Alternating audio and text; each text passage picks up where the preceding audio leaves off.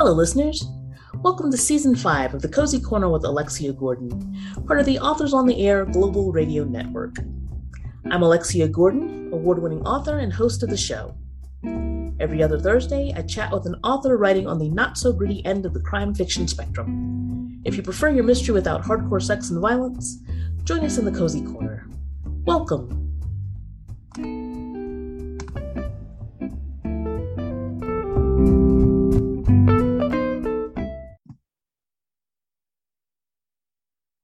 Welcome, listeners, to another episode of the Cozy Corner with Alexia Gordon. I'm Alexia Gordon, author and host of the podcast.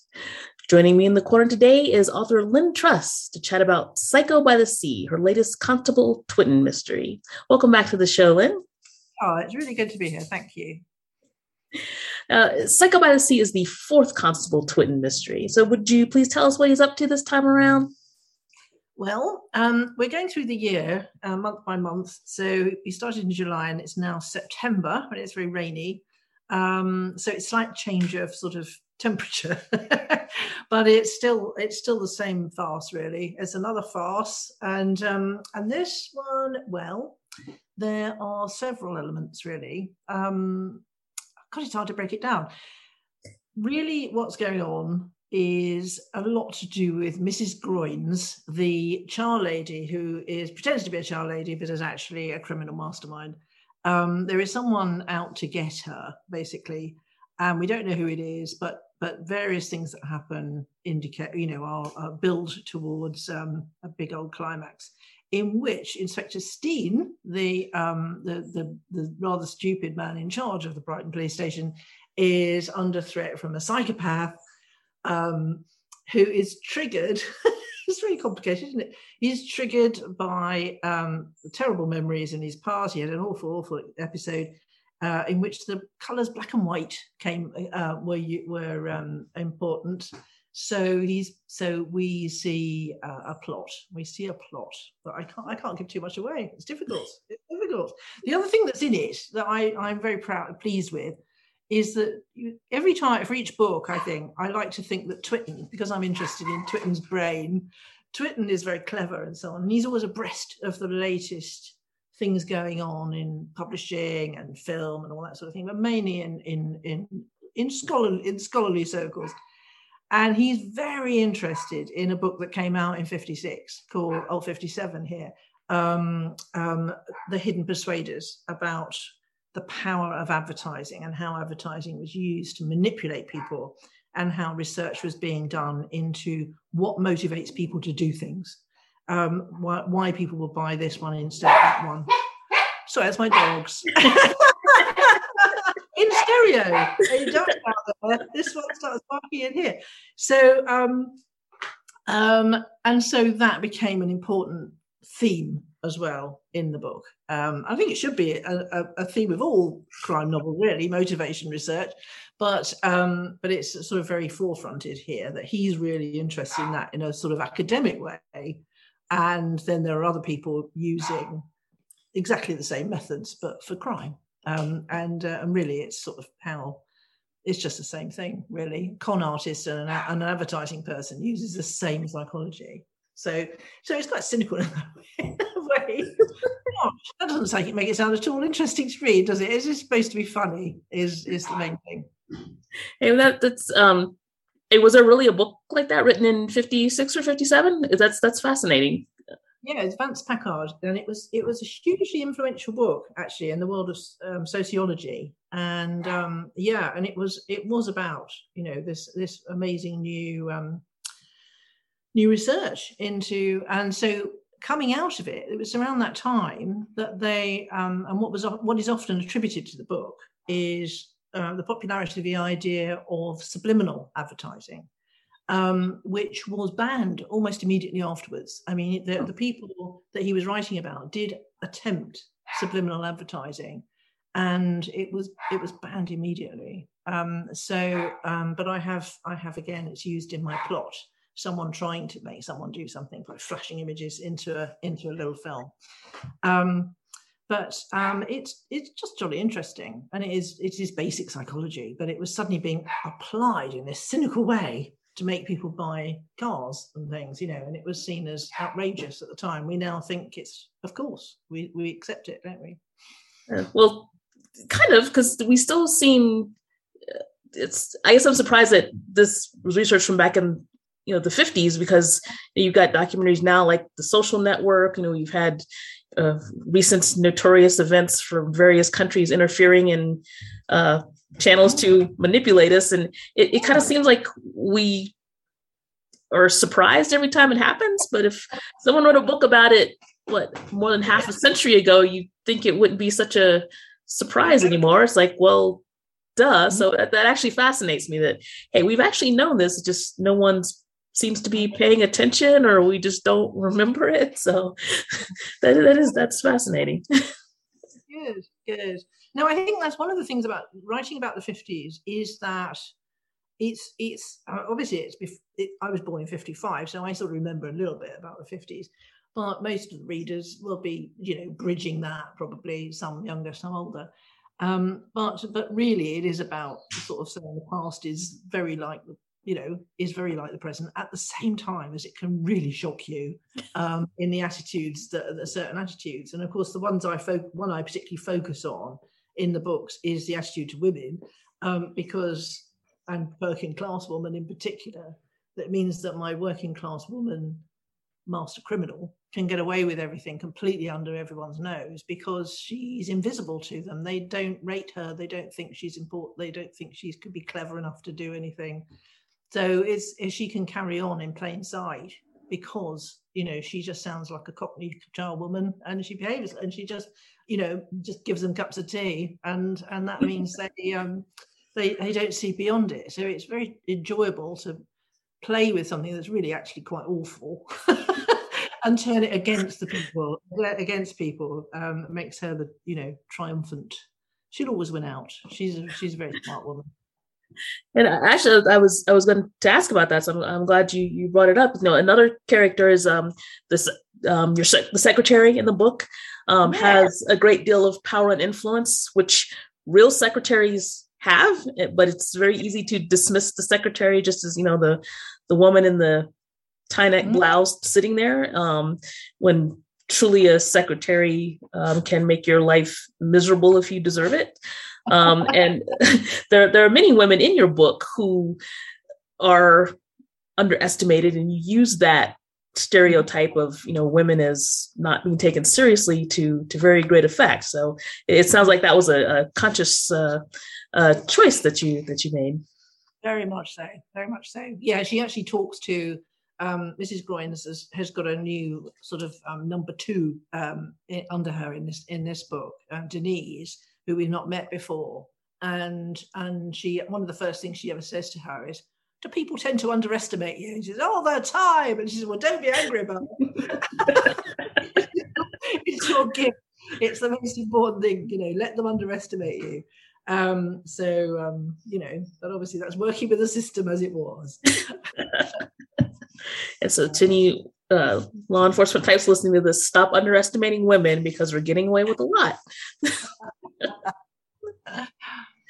um, another thing you use very effectively in your book um, is weather. You know, there's that that old quip um, about you know never start a book with the weather, which I don't agree with because weather is a very effective way to create a setting and, and build atmosphere.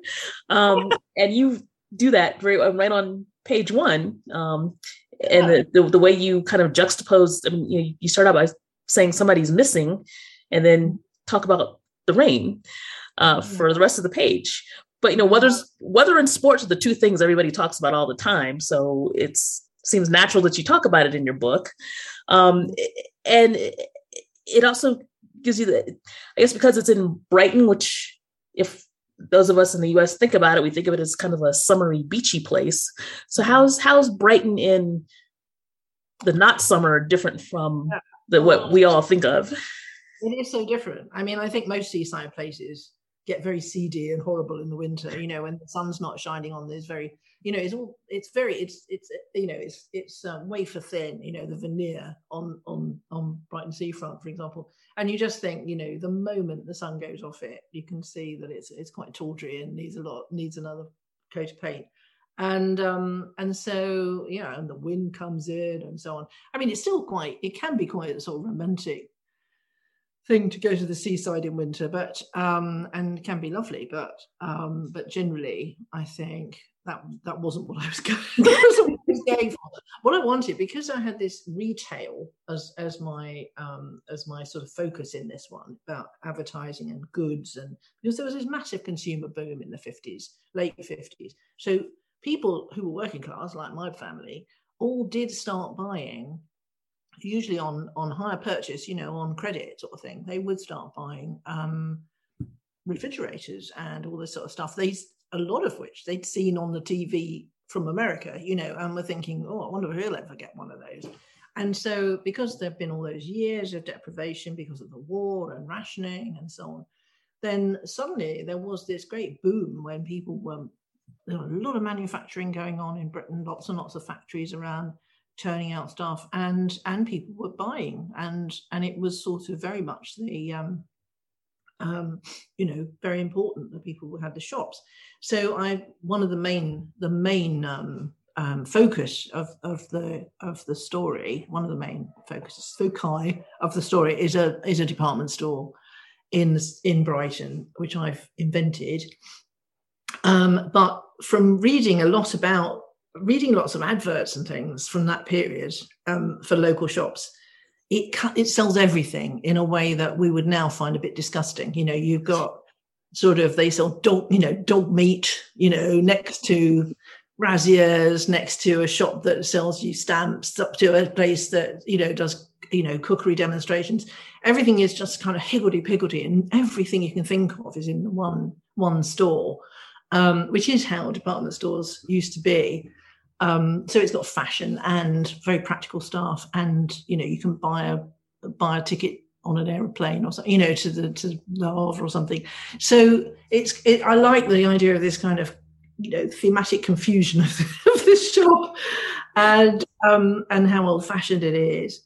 But um, I wanted a reason for everyone to be going there as well. And it's sort of September, kids are going back to school it's raining you know so the rain is quite a part of that that you don't want to be on the seafront. You don't you don't want to be outdoors. You want to be in a shop and you want someone showing you how to make the latest thing you know a, you know a sort of um, these ghastly things that people ate in the 50s so that people are demonstrating these chicken Véronique, you know, in uh, on in uh, in the sort of basement and stuff. So it's kind of nice, I, I nice reason for everyone to go indoors if it's if it's raining and it's mainly it's not so many holiday makers. In the previous books there've been a lot of crowds of of um, of people visiting. But in this the focus is very much on people who who live there who live in brighton. So yeah so um yeah that was very uh, very important.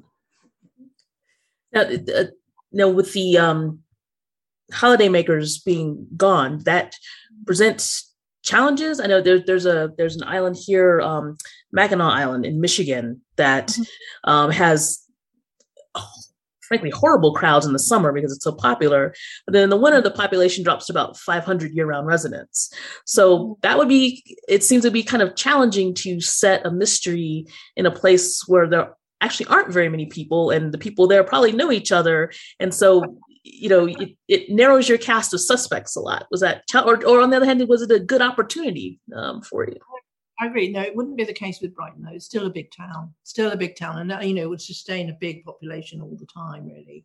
So um, um but people have more you know i like the idea of the villains have got less to do, you know, because there are fewer people to steal from and stuff. So um, I quite like the idea of them being sort of, you know, because that's how I started is that you know, they're all just sitting in cafes waiting for it to stop raining and go to the pub, you know, because there's not, there's, you know, nobody to prey on in the streets.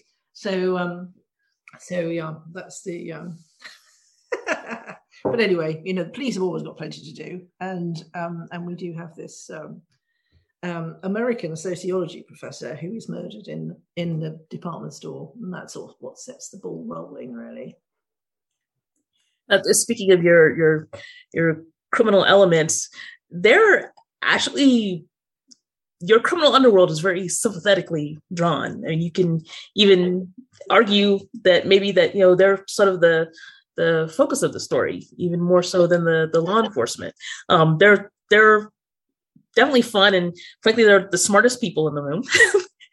uh, so, how did how did you approach sort of this uh, sort of this sort of topsy turvy world where the you're really rooting for who should be the bad guys um, and yet you're still a traditional mystery. It's not noir so it's not you know you're not going in expecting the the bad guys to be triumphant.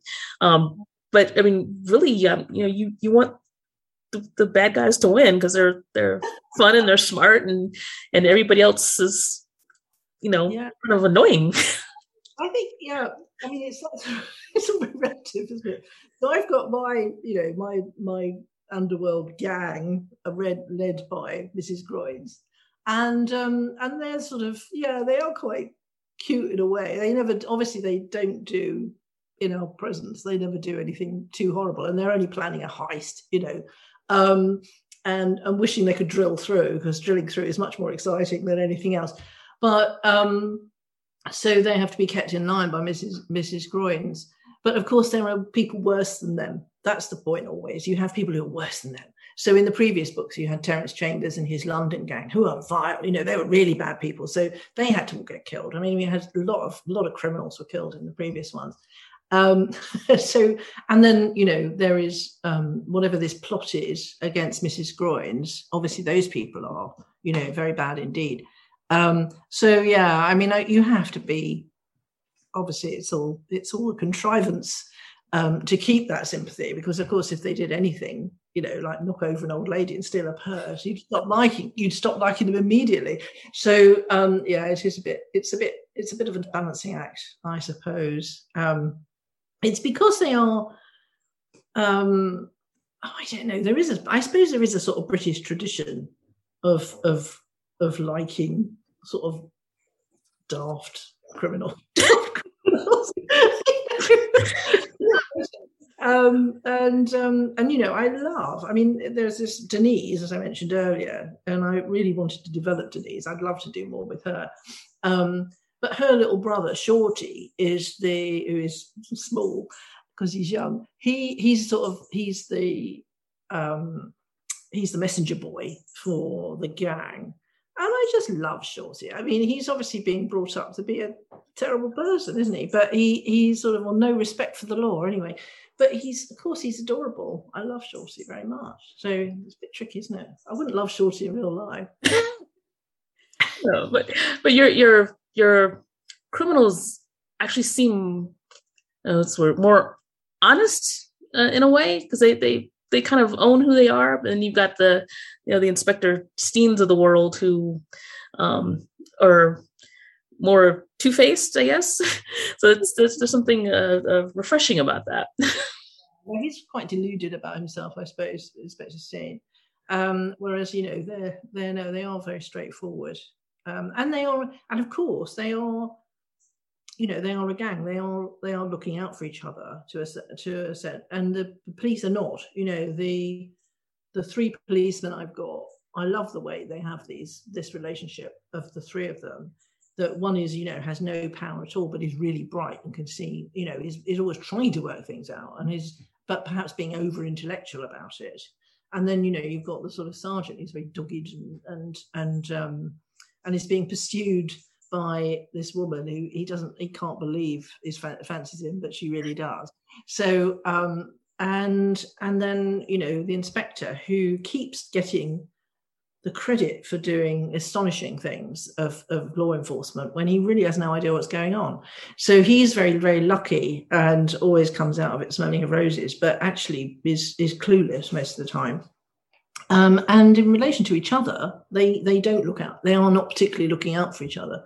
Whereas I suppose the criminals are, are much more tight knit, and and so that was quite important that Mrs. Groynes, um, you know, the person who goes missing at the very beginning is one of her henchmen, and she's very worried about him. She's because she's been with him, she's had him on her books it, and in her life for a long time, and she's and so yeah, so there is actually more emotional connection between them all than there perhaps is with the police.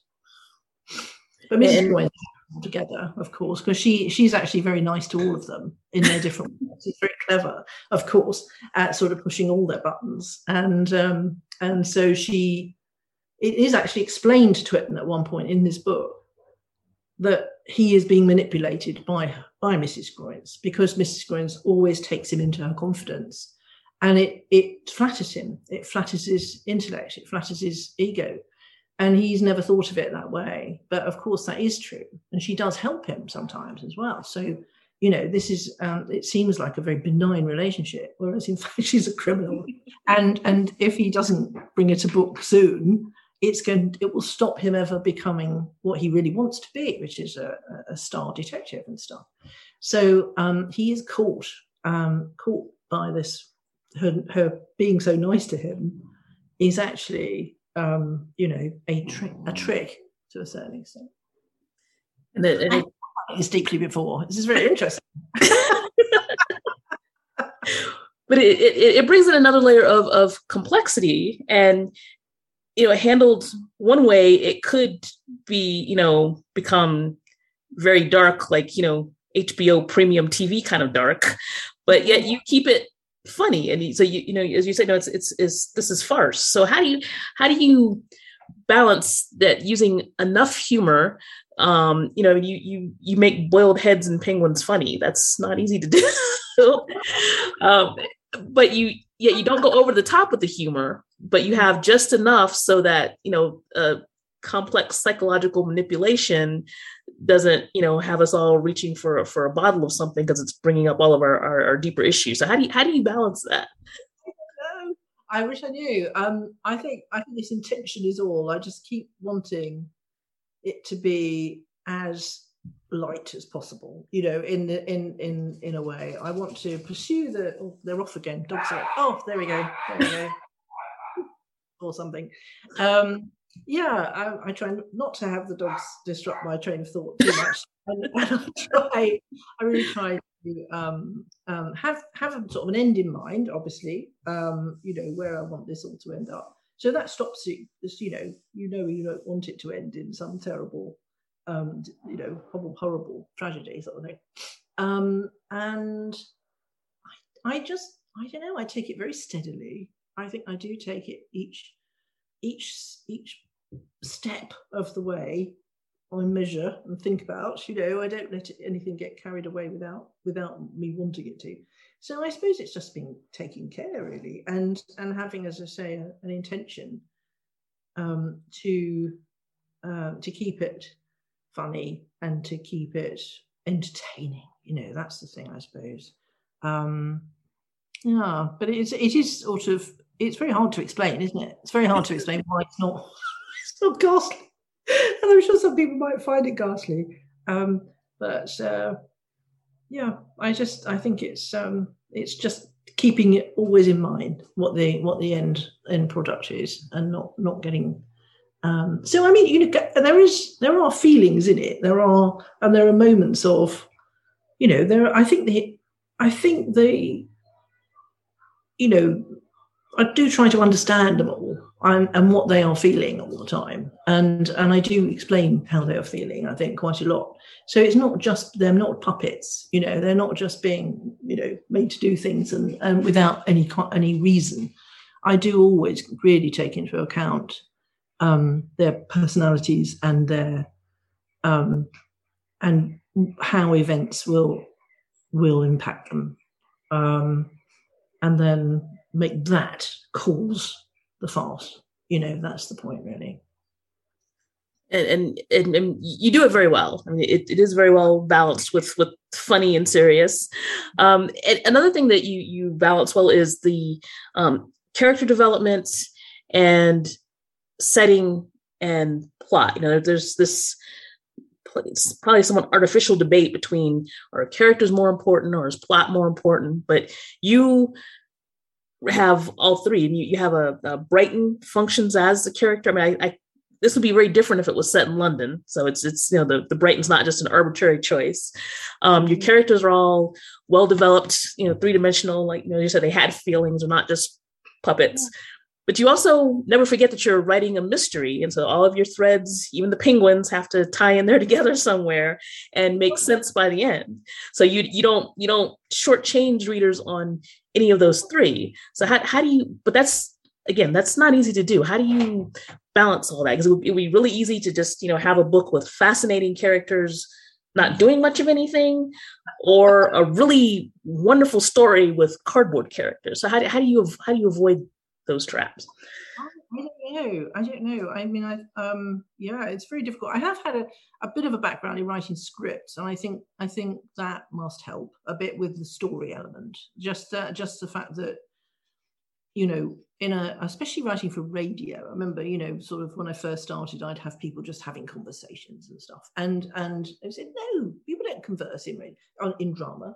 Everything they say must be part of the plot. It must be drive. It must must push the understanding of the listener, as in those cases, forward. You know, you've got to so so no no conversation is or no dialogue doesn't drive things forward in some way. Um, and I think that's that was a useful bit of training, I suppose, to to to do that. So I think I think maybe I do feel that maybe I could relax a bit more and have sort of slightly less less of a sense that you're always having to cling on to this plot and uh, you know don't miss anything don't miss anything because it could all be it could all be tied up together at the end you know so I, I mean i think you know you can't you can't read it tired you know you have to be you know you have to be really paying attention um, and when I'm reading, I often read tired and think, "Oh no, I've got to go back." I really didn't take any of that in, so I, I, I, should allow for that a bit more. I think, but um, so you know, that's the sort of, and I and I do believe that characters make have to make the plot. They have to be. It has to be. Otherwise, it's not funny. If it if something happens to someone um, who doesn't deserve it, or they haven't sort of in some way, you know, you haven't in some way laid something down, it's not funny. So it, you you have to make it that um, that the you know it's the worst thing someone would want to happen or something you know is is then what happens so yeah, there are sort of um, they are all interdependent, aren't they? Really. Um, but I'm very glad you enjoy that, and I and the the town. I mean, I put in topographical references to you know different streets and things, and I know that only people who live here will give it give anything any interest have any interest in that but it's sort of important to me that I know that at this point someone will be going uphill or in you know I mean actually I read a book very good a very good novel set in Brighton by Robert Goddard. He's he's a really good crime novelist. He's written lots and lots of things. And he was he got this the um a Diamond Dagger a couple of years ago when I went to the crime writers dinner and um, so he's a, you know, anyway, he set a book in Brighton and he did say, you know, he acknowledged that he got a lot of help because he doesn't actually live here. And and reading it, I suddenly thought, no, that's downhill. Why would he went along this road? I mean, it's down this, you know, it's down this. And uh, I mean, for a moment, he lost all credibility. You know, it's outrageous to, to judge someone on such a tiny thing. But you know, I, I won't make that sort of mistake because I, I, sort of just know what I'm, what I'm writing about. So that, that's that's quite nice. And I love, I mean, one of the things I love about writing these books is is sort of uncovering the town that's gone. You know, because obviously a lot of say even around the police station where I've I have set my police station in the right place, um, but I don't really describe it much because I sort of think it's fine that people should have, you know, when they say you go upstairs to these offices and you go, there's downstairs the cells and the front desk is by some pillars and all that. I think that's enough for people to sort of fill in the rest and and feel they they are getting the geography of the place. Um, but around where it is, of course, um, is now has been completely rebuilt. There's an area that was that was completely rebuilt, so it's all pedestrianised on one side. And I have Twitten setting off for for a driving lesson. He's a terrible driving, uh, uh, you know, he's terrible at driving, but he sets off for his driving lesson down a road that doesn't exist anymore. You know, and I, I, you know, no one will pick that up. It doesn't. It isn't important, but it's sort of important to me. You know that I know that at that time there was a road there was actually a road down to the seafront there and that you know he would turn left and go along. So that's um that's that's all been part of getting to know brighton at that time and put some of the um, buildings in that have gone. As in the third book there was that um, skating rink that has gone and long gone and it's an ice has there ice shows there. And I've just been reading about for the next one. Um, they um, they they've always had party conferences. The political parties have always come to Brighton in the autumn, um, usually alternating with other other venues in seaside, usually seaside towns. But in 1957, both the Conservative Party and the Labour Party came to Brighton, and they they had the conferences at this ice stadium, which was which was sort of boarded over for conferences and things. So they all probably sat there going, Ooh, a bit cold. I don't know. Maybe they take the ice away. I don't know what. Well, I like to think of the ice underneath, but I expect they just loved it. But um, you know, it was a major venue. There's this huge venue that everyone's forgotten about because it was torn down in the '60s.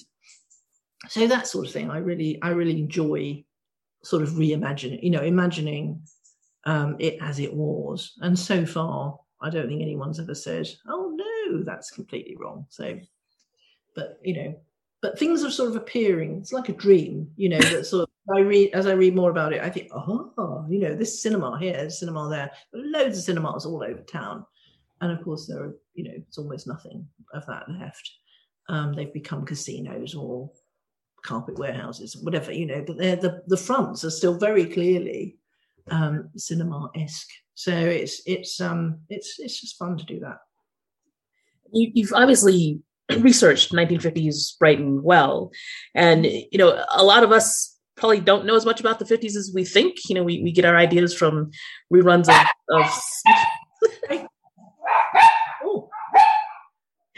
your, your Yorkies are agreeing with me. You know, we don't know anything about the 50s.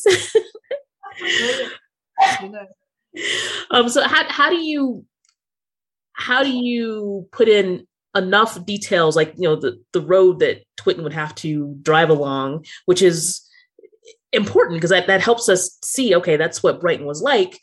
But on the other hand you don't want to put in so much research that it shows that you did research. I mean you're, you're not writing a travel log or an encyclopedia um, and I, I, guess it's kind of like with the humor you got to put in just enough but if you overdo it then that kind of ruins the whole thing. So how, how do you how do you find that balance well, I I do like to um yeah, I do drop in a lot of say brand names and things, but I think I think that's yeah, it really is. It really is a, a question of judging, isn't it? How much to do. Um, I I think every time you put in something, it has to do sort of two jobs. It has to be obviously does the job of being true. You know that it is actually something that came, or that, or that you're making up that's accurate about the 50s, so it should of come as a bit of a surprise. Um, but it's also got to be important in the plot. So, so um, for example, the man who runs the shop, the man who runs the um, the, the department store, is a, is is not a major plot point, but he is, you know, confused as to why people are buying one television instead of another. And so we have the names of those televisions. And people who know British brands would know would remember those slightly, Pye and Murphy, as as um, British made televisions of that era. And and so I can put them in, but I'm not giving I'm not saying if one went into the into the I'll just freeze them. Shut up. if one went into the television department, one would see a Pye, Diana Murphy says it, you know, and just sort of laying it out like that. And it would only serve one purpose there. It would just say, I've done research, I've done research. Whereas, you know, if he's thinking, why the Pye and not the Murphy, or whichever way around it is, or why the Murphy and not the Pye, then it's sort of actually part of his character. It's part of his, you know, and it actually is why he's so attracted to the idea of this motivation research for shopping um, because there must be um, a, a, reason that one speaks to customers and not the other. So it's there for it's there to support a theme. It's there to show I've done some research, and it tells you quite a lot about him as well. so I think that that's why, you know, that's why that's how you smuggle in. you smuggle in. and it's I think, hey, you know, I know, but it's because I've seen adverts for all these televisions and I've made notes. And you think, well, you know, yeah, I'm going to get that in. But you know, you do it in a way that you hope will, you know, serve. It'll be yeah smuggled in under another another seeming to serve a different purpose. So you use something fun when you're actually oh, oh my cat. yeah. I, I make a very good launching pad for my cat. She's now up on the um, bookshelves. Um, and I'm not gonna help her get down. So she's she doesn't care. She's like totally ignoring me. Sorry about that. um, so um, I was just saying that you you use a lot of of historical and and geographical um, detail and research to kind of I don't want to say teach the reader something. You're not setting out to teach us, but they're they're important themes and lessons in your work that are still you can notice those and look for those, or you can just sit down and, and read a mystery about uh, you know missing criminals and, and, and boiled heads. So it, it kind of works on on two different levels, which is uh, um, I, I, know I, I, keep saying this, but that's not easy to do. So I mean, it, it, was that I mean, is that just sort of a a byproduct that there's um, people can get more out of it or not as they choose or were you you know aware when you were writing it like hey there's a lot of stuff here that you can actually take away from this. But if it's been a long day and you just want to have some you know fun by the seaside with a lovable gang of criminals you can do that too. Yeah i think so. I think so. I mean i think you do i i i'd say that reviews obviously as you know you know anyone reviewing crime novels have got a very limited amount of space and they don't have you know they'll usually review about eight books or something and and we're lucky to get reviewed at all um, and but it is crushing sometimes you think that no one has spotted this major theme in this book um, or um, or you know they but it's you know it is wonderful that anyone reviews you at all and says and even tells people roughly what's in the book so that's all you can really hope for um, but yeah you know yeah, I definitely put in. Um, yeah, because it's. I mean, I've always liked. I've always liked a theme. so um, yeah, and the, I mean, the thing is that people are improbably clever in this world of mine that I've, you know, so Twitten is very, very clever. Mrs. Groynes is is not intellectual, but she's extremely clever. And then into this one, I have Adelaide Vine, who is a character in um, the second novel, she comes back and and she very nearly, you know, she does a lot of damage, and she is super super clever. She is super super clever, and um, and she she really does rattle um, Twitten, and um, and she, she yeah. So I think I think this um, maybe that's the you know that so i do get to explain a few things because i've got clever people explaining things in the book really um, probably how I how I get some of it in. Um, the other thing is the, the sauciness in this one because you know poor um, you know Twitten is boarding at um, at this house, Mrs. Thorpe's house, which he moved into in the last book. And Mrs. Thorpe is is lusting after um, Sergeant Brunswick in a way that is inexplicable to him, and um, and so there was there is a sort of slightly saucy element in it. It's a bit fruity. You know, there's a sort of fruity element in this one that's never been in it before. Um, which is and it's quite nice as well because the the traditional sort of British comedy way of having a sort of slightly older woman who's who's sort of um, you know sexually active um, would always be so horrible. It would always be so patronizing. It would be so ghastly. And and of course, I very much, you know, identify with her. I think she's I think she's great. And and I really want I'm cheering her on, you know, because she she keeps on sort of trying her luck with him. And uh, and I I think that was a nice thing to do. Uh, was sort of rehabilitate that sort of horrible, you know, or change it, change how that that would be seen. That um because she's she's actually a very very admirable person, I think. Because you, you do have the, the women in your in your books are actually very admirable. They're um I, I, I appreciate that they are um, not shrinking violets um, unless they are pretending to be for other reasons. exactly. no, I'm very proud of the the, the villainesses in this. Are I think, I think are, are, are, carry the whole thing really. I love them. I love them all. Miss Seibert, who is the um, the, the the psychologist, um, is I think my favorite person in all the books. I think I love her so much. Um, she made me laugh so much. So I really enjoyed writing her. Now you you mentioned the next book, so you're you're working on book number five. Well, it's all in a bit in abeyance at the moment. I think we talked about this last year about you know um, getting prematurely cancelled and things. I don't know if I'm going to get get to write any more. So I've done a bit of research, but I haven't written the next one yet. So we'll just have to see whether that party conference one gets um, you know gets gets done. It's a bit sad, but I think with COVID and everything, it's all been a bit oh, weird. Yeah, um, true. writing in the last year. Have you have you have you written something this year?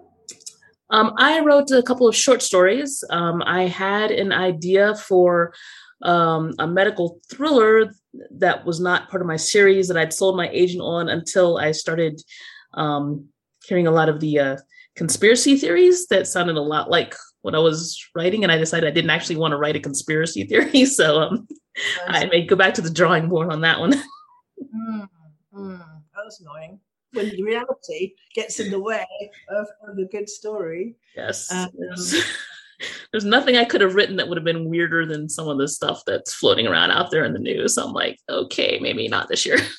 yeah, no, that's that's uh, that's very sensible. I've just been um, um, recently. I, I, I well, I had I used to live in two places. I had my house here uh, in Sussex. I also had a flat in London, and my flat in London was sort of my office, and so I just hived off all the all the sort of archive and all that sort of thing was all up in London and it was in filing cabinets and boxes and things up there. And I sold that flat uh, earlier this year, which was a great relief. I wanted to. And all the stuff, including lots of book, a lot of books. I had a library in, up there as well, oh. and I had clothes and things. They all went into storage. And I've just spent the summer sorting through everything. I went, I did all the clothes, all the books, which took a lot of extra, a lot of, a lot of work, and a lot of trips to charity, you know, thrift shops and stuff, and um, and then I started on the archive, and I've just finished. I finished it yesterday, um, going through every single piece of paper that was in that archive and deciding what, with how to how to categorize it, how to box it up, how to file it, where to put it. Um, and and the effect has been really extraordinary. I mean, it doesn't even cover the books that I've written recently because they weren't ever bits of paper. You know, the things I've written recently have all been files. It was just sent from my computer, and the proofs have been files that have been sent from someone else's computer, and and all the reviews and stuff. I just keep on. You know, I download. I keep. I don't print them out. So it's not even all that, but it's tons of stuff. And because I've been writing professionally for 30 years, um, and I was a writer on newspapers. So, and I obviously kept every word I've ever written. Oh my goodness. So at the moment, I don't feel too badly about not writing anything right now because honestly, I think I should be stopped. I think someone stopped me. I have done too much. You know, when I look at it, I just say, oh my goodness, you mad woman, why did you write all this? So, um, so you know, and I've stopped as I was going through things. I've read old radio plays and old things, and um, you know, it's very satisfying. It's very, it's very good for you know, it's good for the ego. You think, oh, great, look, I've done all this, but it's also a bit chilling. oh no! Oh my lord, what have I done? So, so I'm sure I will work up to really wanting to um, you know, I'd love to carry on with these characters because I love them. I love these characters. And I would so love to bring back some of the people who are in this. And you can't bring them back immediately. So that's, you've got to think a couple of books ahead before you could bring them back again. So I, I and I do have a lot of ideas I haven't haven't used yet. Um, and there are characters to bring in, such as parents. I mean, the the mother of Inspector Steen, who lives in Kenya, and I've written quite a lot about, you know, just along the way about her. Um, she would be a great character to bring in. She's she's really awful. She's awful. she was so awful, and she's so mean to him. And um, and I think that would be marvelous to bring her her in at some point. And she's angry with him. I don't know if you won't remember this, but it's just a joke early on. Is that um, he visited her in Kenya once, and um, and her boyfriend came was coming over to see her with a lion, the lion um, uh, sort of um, thing over him, you know, a sort of lion skin. So Steen shot, and she's never forgiven him. So yeah, he's was in the undergrowth a lion skin on him. You know, what do you expect me to do? So, um, so there's a sort of deep rankling thing going on there that, that could come out, and um, and she's quite posh. She's very posh. He was he was his mother was posh, and his father was a, a policeman, and so they, they were not a happy couple. And the policeman died in a in a horrible accident on Hammersmith Bridge, and um, and so he was brought up by his mother, who then went to Kenya. So I love the idea of bringing her in and Twitten's parents, who we've never met, we know that his father is this world famous criminal psychologist. So, you know, if you want to get another clever person in there, it's obvious it should be Twitten's dad. Um, and I assume they have a nice relationship, but but there, oh, it could be great. Could be great. I, you know, so I do. There, there are things like that are hanging there, just waiting, waiting to be plucked. So I, I would love to do that. Um, yeah. Well, we'll keep our fingers crossed that you get the green light to go on because these are um, fascinating people that I'm sure we would all love to read about for for years and years and years to come for for another 30 years perhaps. Thank you. but no, um, fortunately, we can read Psycho by the Sea, um, and that'll be available. Uh, do, do you know the dates that it'll be available? Sure, I know it's November. Um, I don't have. Oh, I don't have it in front of me actually. I think it's early November. I think. I think. I don't know. Sorry. will, will it be about the same time in the US and the UK? No, the UK came out. It's already out in the UK. It comes out. Oh. What we do is we have it out in, in hardback here in the summer. So it came out in June, I think. But the paperback won't come out until the following year. So um, so the June so the paperback comes out next next summer, whereas in the US um, both are published on the same at the same time. Okay. I think it's a very I think it's good. I think it's good to do that. Uh, I suppose we get two goes, but I think that I mean, I think I, think there is a market for hardbacks, and I suppose it goes into libraries and that kind of thing.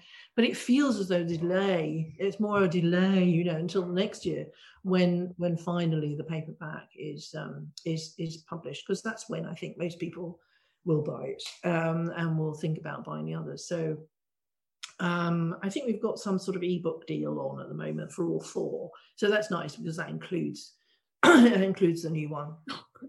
Um, so that that that means that that's sort of um, given the same same sort of status as uh, as the first three. the covers are still great. I'm very very happy with the you know with the art. Have you seen the the cover for? Um, have you seen this cover? This one. Yes, that's that's the one I have, and you're right. They are they are great. They're they're very they're very retro. I, I like them.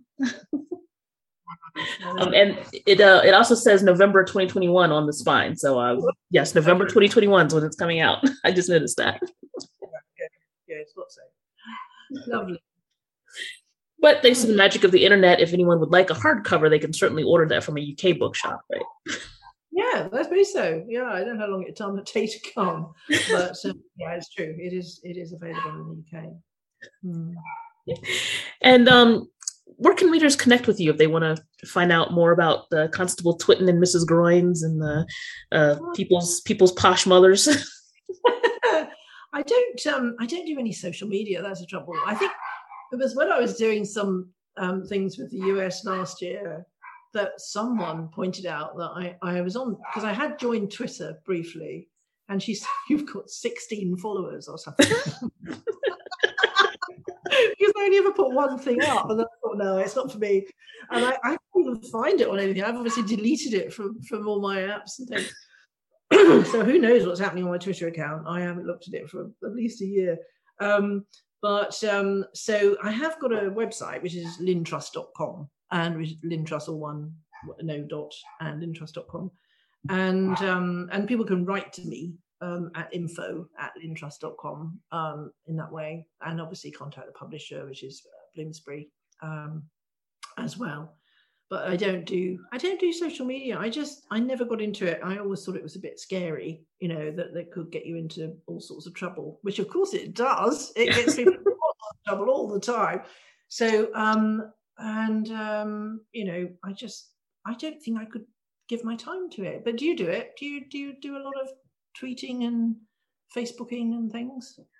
I do. I have cut back some um, just because I started a new day job, and so I actually have to go to an office now. But um, I admit, when I was uh, um, home during the uh, height of the quarantine, I was on social media kind of a lot because I was a way to keep connected um, with others. Um, now that I'm seeing people in person and actually work in a building where we're not allowed to have cell phones, it's um, kind of easier to wean yourself off of it. So that's interesting. I didn't know that happened. Um, yeah, I just, I, I mean, during, I think it was very interesting because I just ended up talking to the same, still quite small set of people, but a lot. You know, we would talk for an hour and a half at a time, and and it would be, you know, we'd always be keeping in touch with a, a certain set of people. And so i have no you know i'm now finding out what other people were doing but i i didn't i couldn't spy on them which is what i did. I couldn't spy on them through facebook and see what they were doing. Um, i just had to find have to find out now um, what they were all doing during it. But um, it was I, I i now i'm so confused. I mean we, we've sort of come out of it here in a in a rather odd way because everyone says we shouldn't have and and and and it's it's a false false sense of security. But it almost does feel like it's happened and it's over. And and now I can't really make sense of it. I, I was very, you know, I was really on top of things during during it, and I really did understand why I couldn't see people. And I was, you know, naturally very fearful, and I and I've been very good about mask and all that. And um, and now I just think, where did that you know, where did that year go? Where did that, what happened? Um, and I feel vaguely guilty that I haven't done things that I've just sat at home for a long time. But I haven't, I, you know, it was all right for me. I was very lucky. I was just very lucky. I mean, I think writers generally, if you're a full-time writer, you know, you, you, it doesn't really affect you. I mean, for the first first big section of it, I was writing this book, and and then you know, I suppose up to Christmas and and round, I was just very I was just enjoying reading and things. I read a lot of, I read a lot of books. Um, I read, a huge number of books, and I sort of feel this is my sort of um, reward for years of having them, having you know lots of books around. I was just actually sitting and reading them at last. It's really lovely.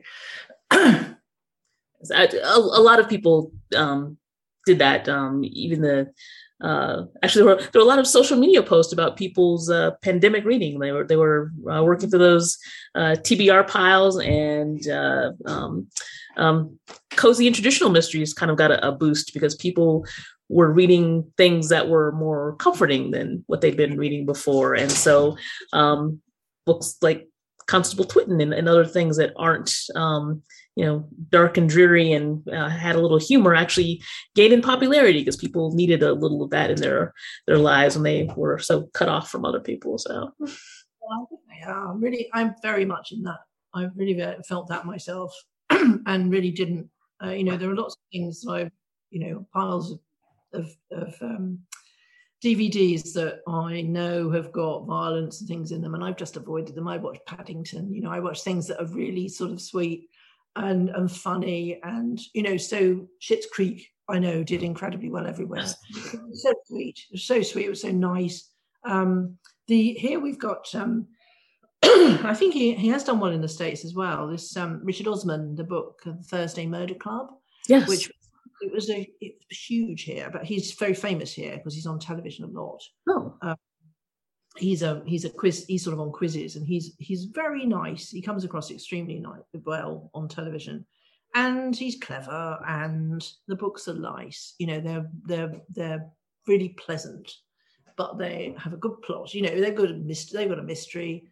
It's more about the characters than about the plot i would say in in his case. Uh, but the characters are great. So you know you really get a lot out of them and it's been i think it's been very encouraging for cozy crime the co- whole cozy crime um, genre that he's been so successful. Um, but as, as you say it's because we can't take, bear too much reality at the moment. Um, well i was reviewing the new one the second one has just come out and i was reviewing it for the guardian.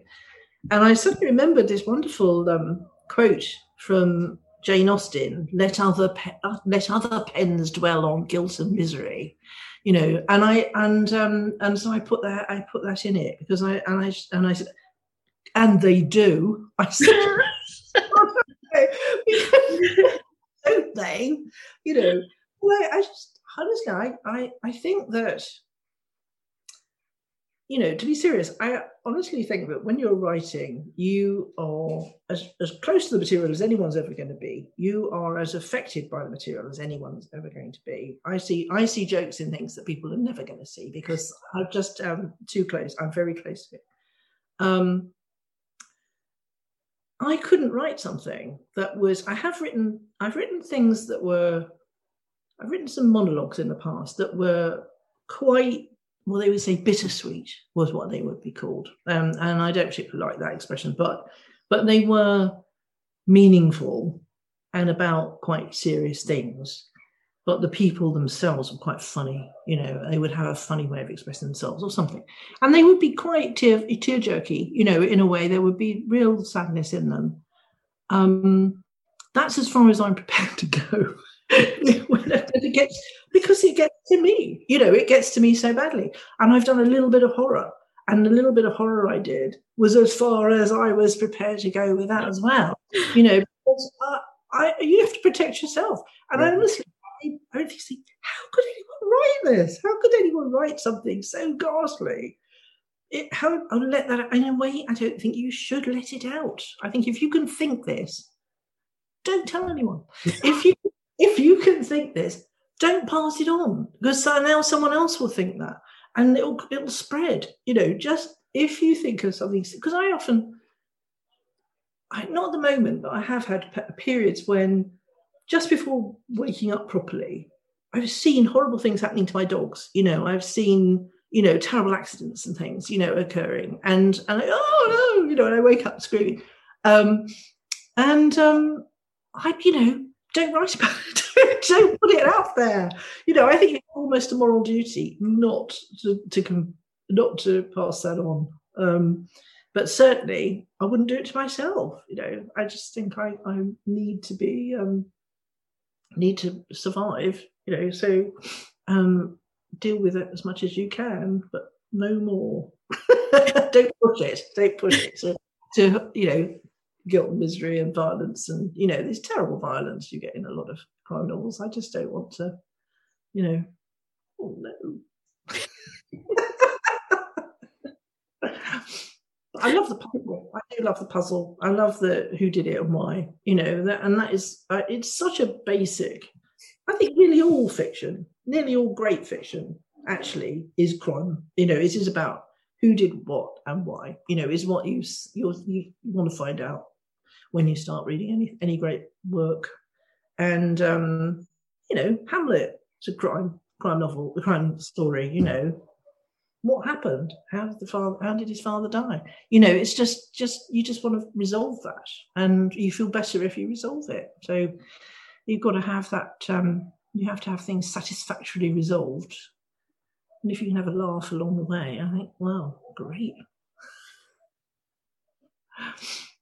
well, you have certainly given, given us laughs along the way um, with Psycho by the Sea um, and your other Constable Twitten uh, mysteries, and you have actually managed to uh, give us something to think about without being overwhelmed by it. So, thank you for that.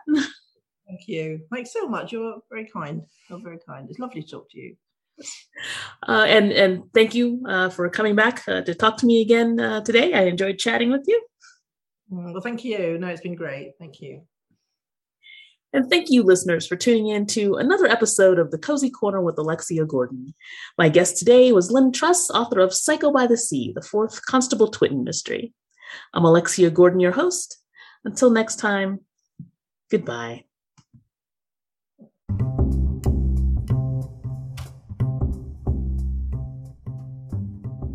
Thank you for listening to The Cozy Corner with Alexia Gordon, part of the Authors on the Air Global Radio Network. I'm Alexia Gordon, award winning author and host of the show. Tune in next time for another chat with an author writing on the lighter side of crime. Until then, goodbye.